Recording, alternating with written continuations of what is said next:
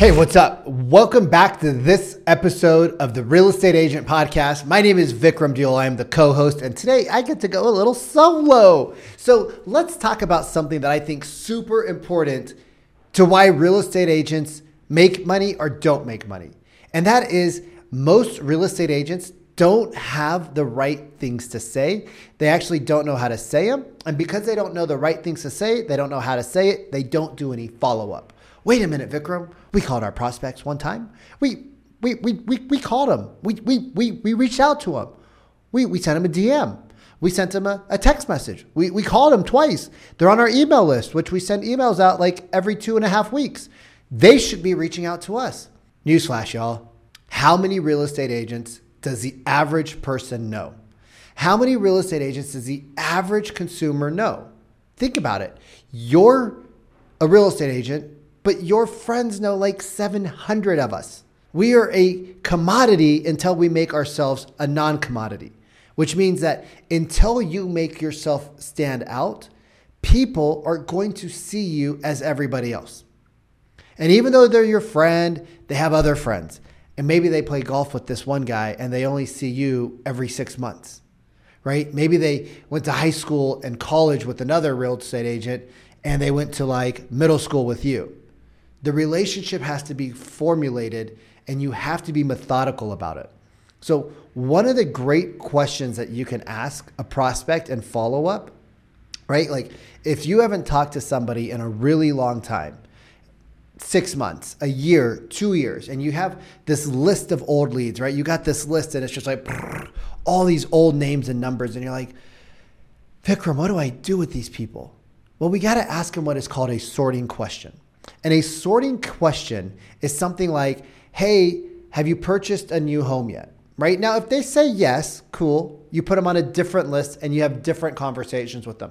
It doesn't mean that they're not going to be your client at some point in life, but you just have a different conversation with them, right? If they say no, be like, oh my God, that's awesome.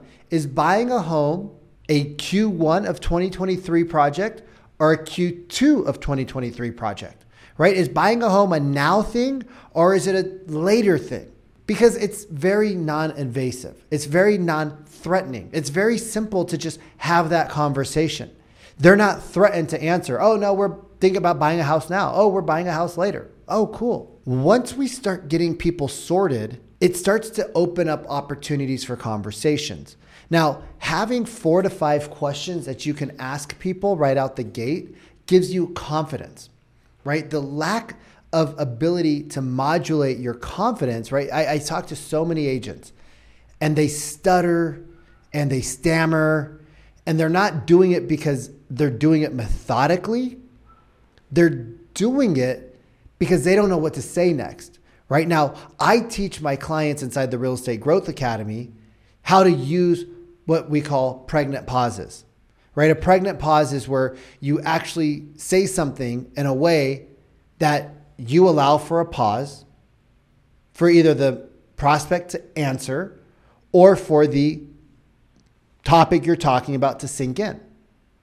Right? So if you think interest rates are going up, your prospect thinks interest rates are going up, they want to buy a house, they should probably buy the house now. So you could say something like, hey, Mr. and Mrs. Jones, that's awesome that buying a home is a 2023 project. Mrs. and Mrs. Jones, that's awesome that 20, buying a home is a 2023 project. Has anybody gone over and has anybody educated you? Has anybody taught you about the three top reasons why you should buy a house now versus buying a house later?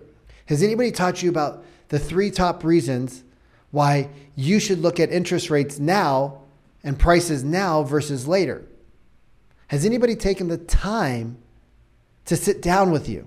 The great thing about using your guys' body and your tone is that it helps you connect with your prospect. So it's not always high energy, it's not always low energy. You don't always want to walk in there being super enthusiastic.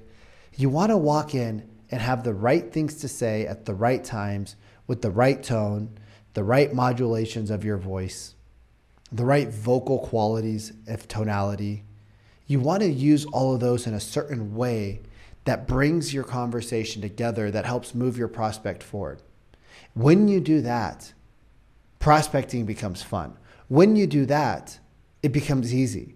When you do it the way that most real estate agents do, it's very difficult, it's very painful, and it's why, and I understand it's why you don't want to do it because you're following archaic scripts from a real estate guru of 40 years ago, and they didn't, They've never sold a house.